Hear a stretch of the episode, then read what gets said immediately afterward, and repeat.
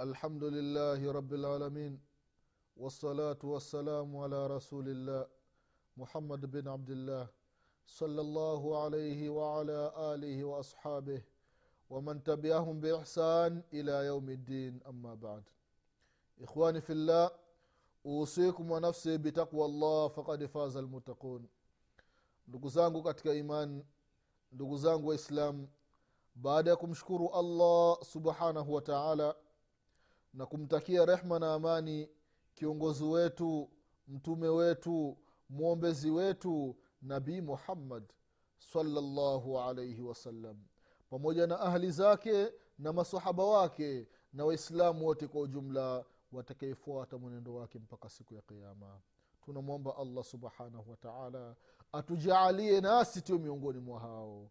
Amina ya rabalalamina ndugu zangu katika imani na kuhusieni pamoja na kuihusia nafsi yangu katika swala la kumcha allah subhanahu wataala ndugu zangu katika imani tunaendelea na kipindi chetu cha dini kipindi ambacho tunakumbushana mambo mbalimbali mbali, mambo ambayo yanahusiana na dini yetu ya kiislamu na haswa katika masala ya swala ndugu zangu katika imani. Tupo katika mlango wa kuzungumzia hali ya mgonjwa katika kipindi kilichotangulia tulikumbushana namna mgonjwa inavyotakiwa afanye subra. Kwa kumshukuru mwenyezi mungu subhanahu wa taala kutokana na maradhi aliyokuwa nayo na afahamu ya kwamba ni neema miongoni mwa neema za mwenyezi mungu subhanahu wa taala na wala sio balaa sio mkosi sio nuksi kama wanavyosema baadhi ya watu ndugu zangu katika imani vile vile ndugu zangu katika imani katika mambo ambayo inatakiwa mgonjwa ayafanye mara kwa mara. Amwombe mwenyezi mungu subhanahu wa taala alafu walafya. Amwombe mwenyezi mungu subhanahu wa taala msamaha na afya iliyokuwa nzuri. Kwa sababu gani kwa sababu mwanadamu ni mtu wa kukosea kwa hiyo anahitaji msamaha wa mwenyezi mungu subhanahu wataala mwanadamu inatakiwa uwe na afya nzuri ili afanye ibada ya mwenyezi mungu subhanahu wa taala. Madhambi yanapokuwa ni mengi na afya sio nzuri huwezi ukafanya ibada kwa wewe kuangamia inakuwa ni rahisi ndugu zangu katika imani. Vile vile ndugu zangu katika imani kama tulivyosema katika kipindi kilichotangulia mwenyezi mungu subhanahu wa taala huwapa watu mitihani kutokana na imani zao. Imani yako ikiwa ni kawii una imani nzito basi mitihani kwako itakuwa ni mikubwa.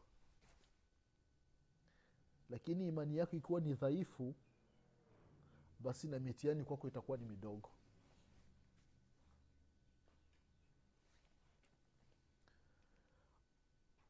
katika hadithi ya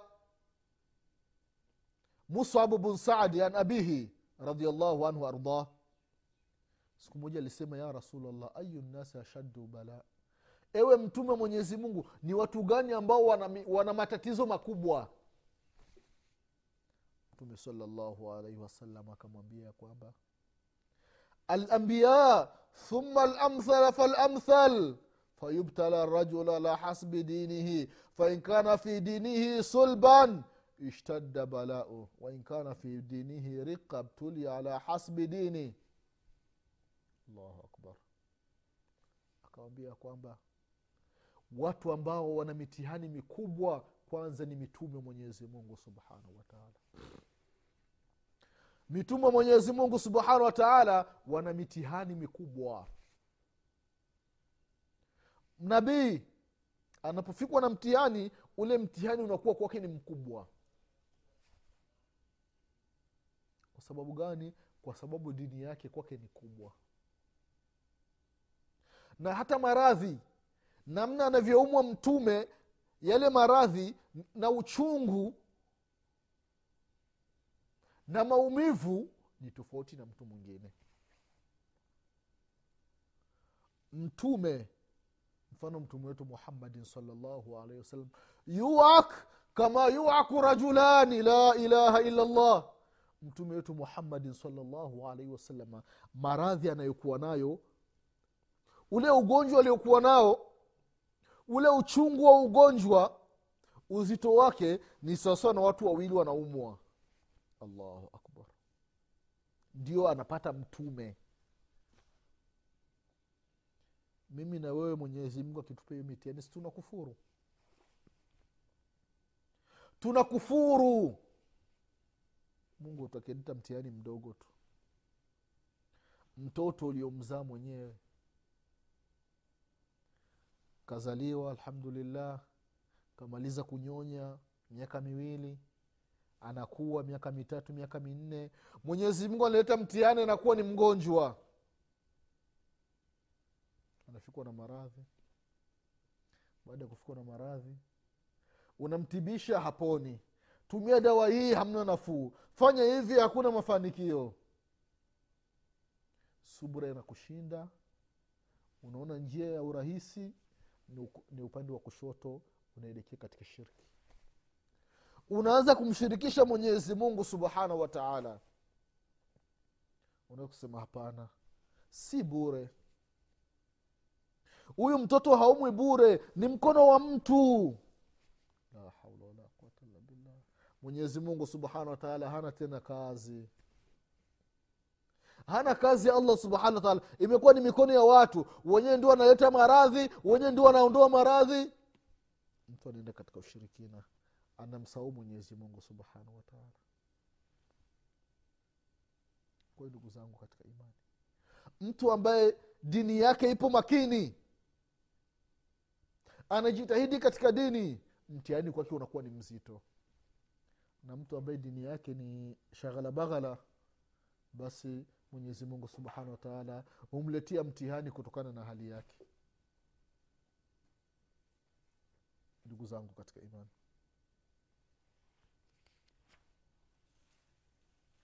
Mgonjwa inatakiwa jitahidi au mwanadamu kabla ya kuwa mgonjwa ajitahidi katika mambo mazuri.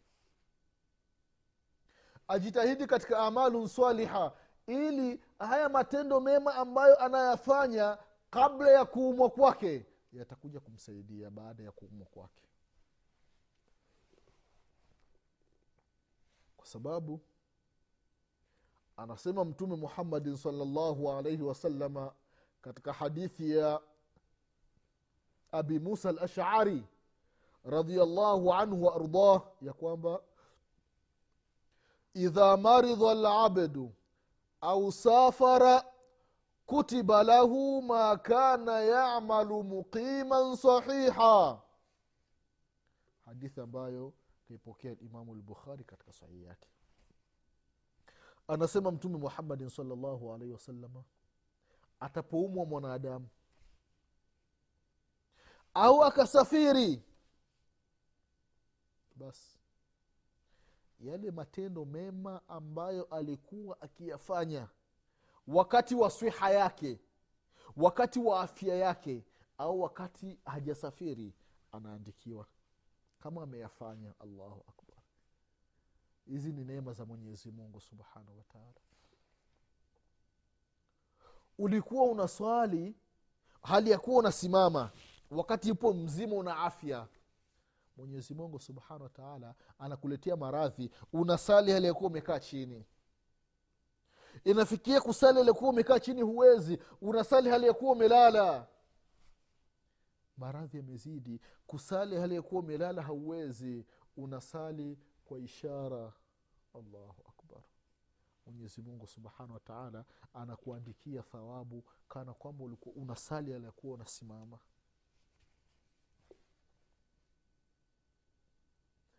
wewe ulikuwa na utaratibu katika mali yako unawasafirisha watu wanaenda kuhiji wanaenda maka kufanya hija au kufanya umra. Mwenyezi mungu subhanahu wataala akakuletea mtihani ile mali allah akaichukua. Ule muda ambao ulikuwa unawasafirisha watu umefika mwenyezi mungu subhanahu wataala anakuandikia thawabu kana, kana, kwamba unaendelea unawasafirisha watu waende kuhiji wewe ulikuwa unamlipa imamu masjidi. Wende unamlipa mshahara. Tena mshahara mnono. Sio unamlipa elfu thelathini alafu unaanza kutangaza kwenye magenge ya kahawa. Ah, kale kaimamu kale mimi ndio nakalipa mshahara. La haula wala quwata illa billah. Maneno machafu unayatua katika kinywa chako. Mshahara mnono. Inakuwa ni siri yako wewe na imamu sasa umeondoka umefariki au umesafiri? Mwenyezi mungu subhanahu wataala kila mwisho wa mwezi ukifika anakuandikia thawabu kana kwamba umemlipa yule imamu. Na hakadha katika mambo ya kheri ndugu zangu katika imani. Mwislamu asijiweki nyuma. Milango ya kheri ni mingi. Wafi dhalika falyatanafasi lmutanafisun watu washindani katika mambo ya kheri. Kila mtu aangalie njia yake ni njia gani ambayo anaiweza tusiwaachii matajiri peke yao ndugu zangu katika imani.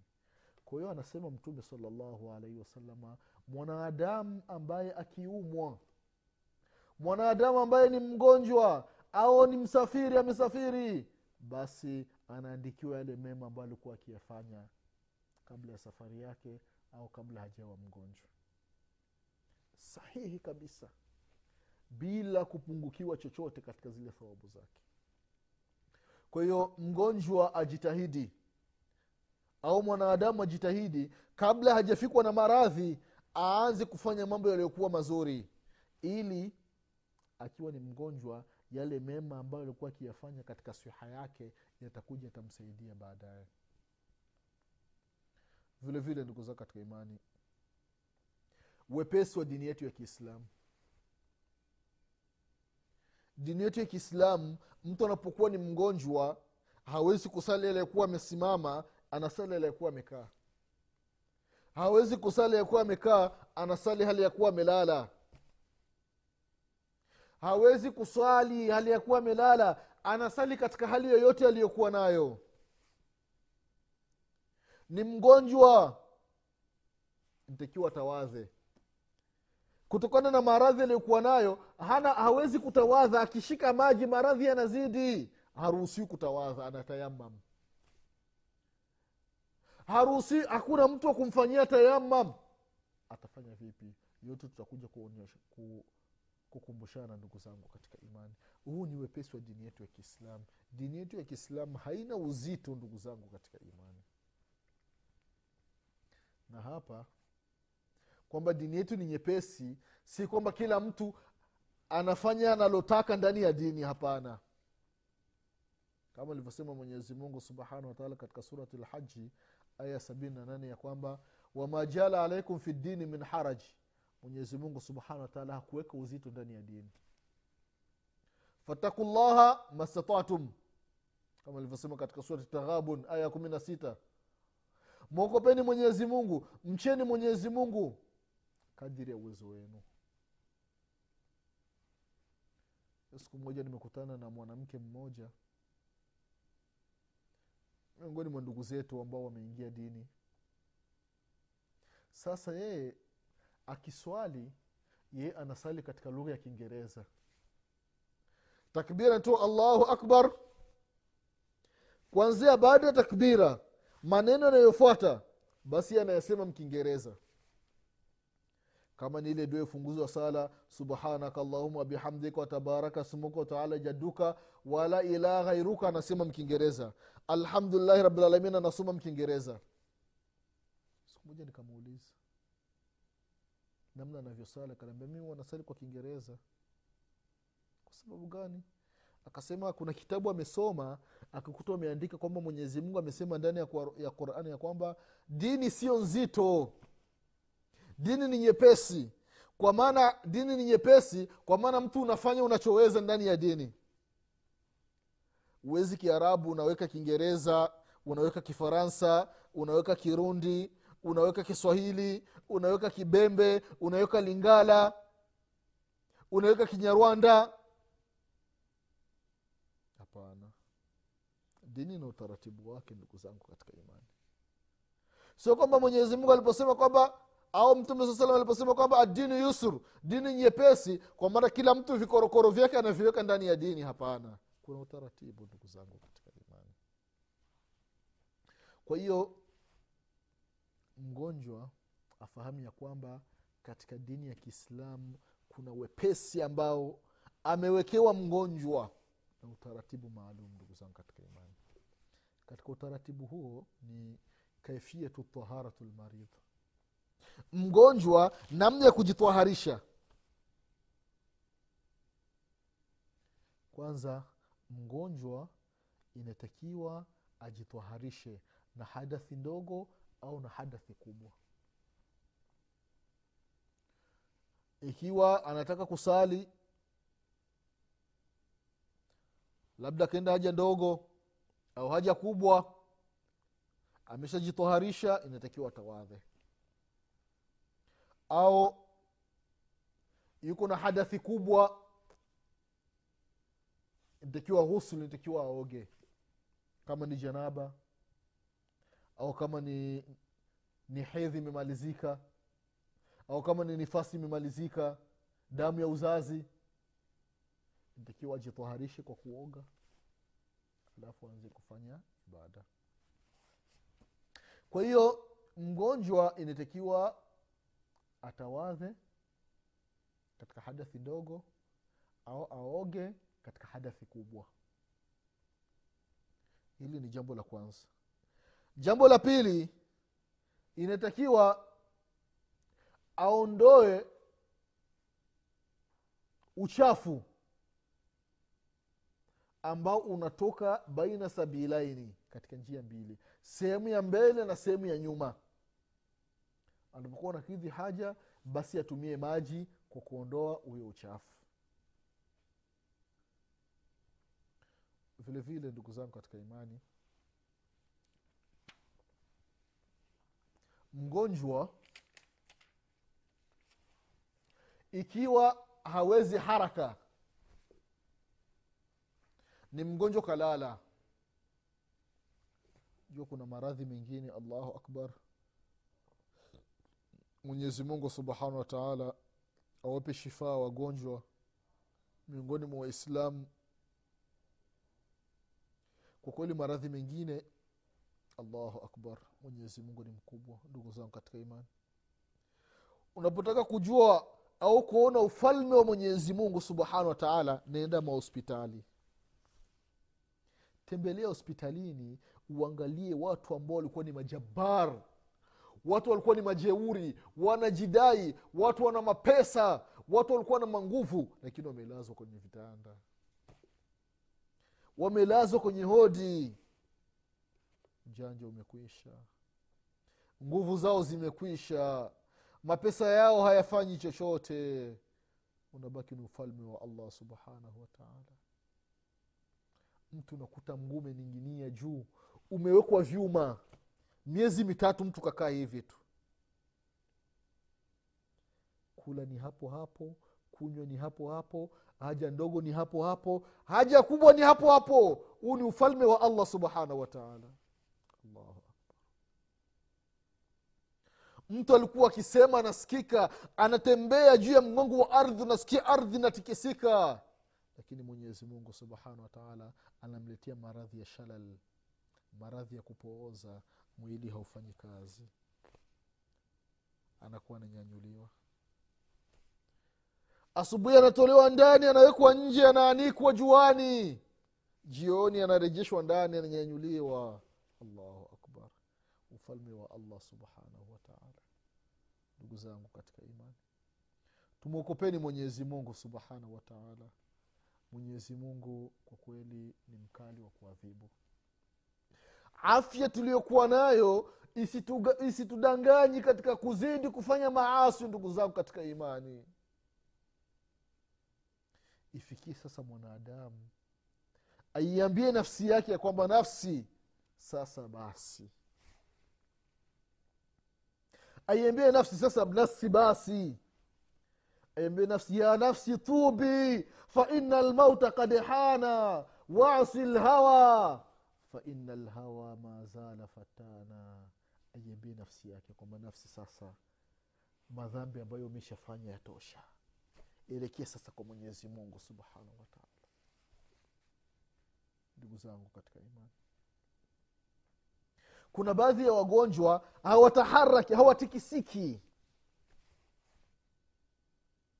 Huyu namna gani atatawadha? Mtu kama huyu ndugu zangu katika imani inatakiwa patikani mtu mwingine aje amtawadhishe. Na ikiwa ana hadathi kubwa inatakiwa aoge basi aje mtu mwingine amuogeshe. Allahu akbar. Angalia ufalme wa allah subhanahu wataala mtu alikuwa na uwezo anachukua ndoo ya maji anaipeleka bafuni anaoga au anaenda bafuni peke yake anafungua bomba mvua aoga peke yake. Bila wasiwasi ajichukua sabuni apaka chukua kiwavu ajisugua chukua mswaki apiga. Sasa anafanyiwa na watu. Akbar. Aja mtu afungua vi, vifungo vya nguo yake. Avuliwa nguo. Abaki kama alivyozaliwa hakuna tena aibu. Allahu akbar. Ujanja wake wote umekwisha.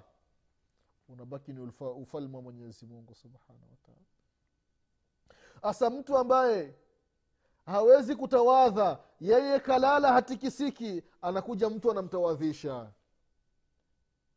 Au ikiwa ni hadathi kubwa basi aje mtu amwogeshe na wanasema wanachuoni huyu ambaye anamwogesha basi ni vizuri asi anamwangalia sehemu ya siri.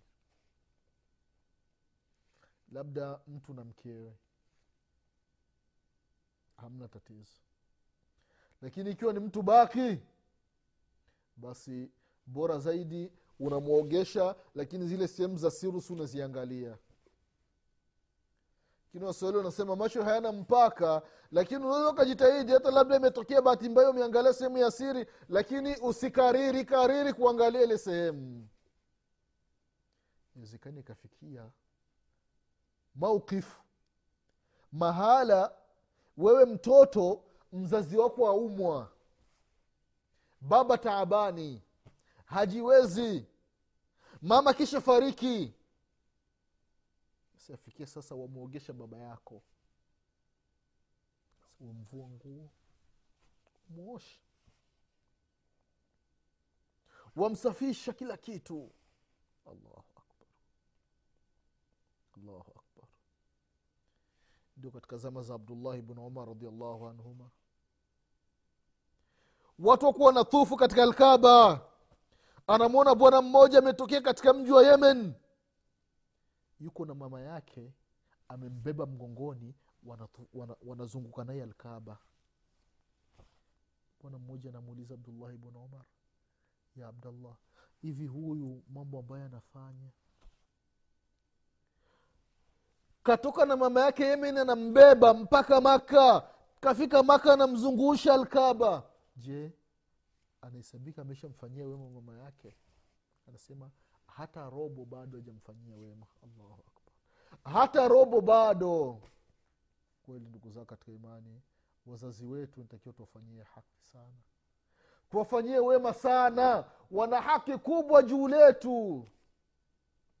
Lakini zama tulizo nazo wallahi mtu hamheshimu mzazi wake. Inafikia mtu anamtukana mzazi wake.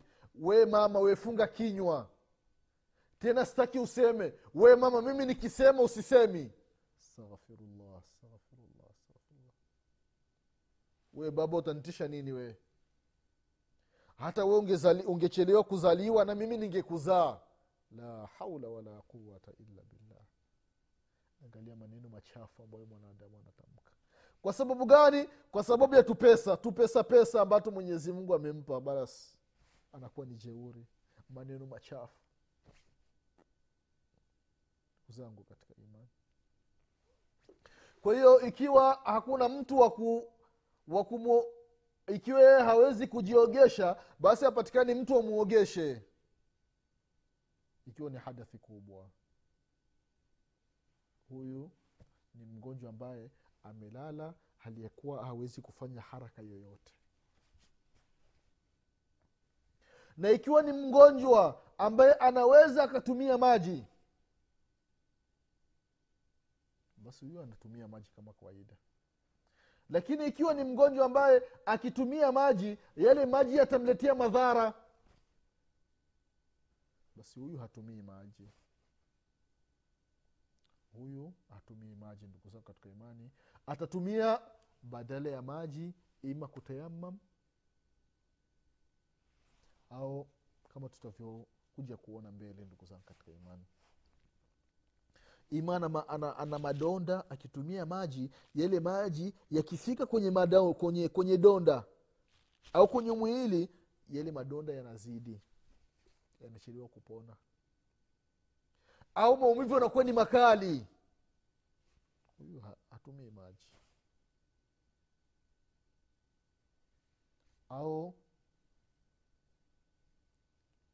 akitumia maji donda lile litachiliwa kupona au maumivu yatazidi huyu anatayamam ndugu zangu katika imani.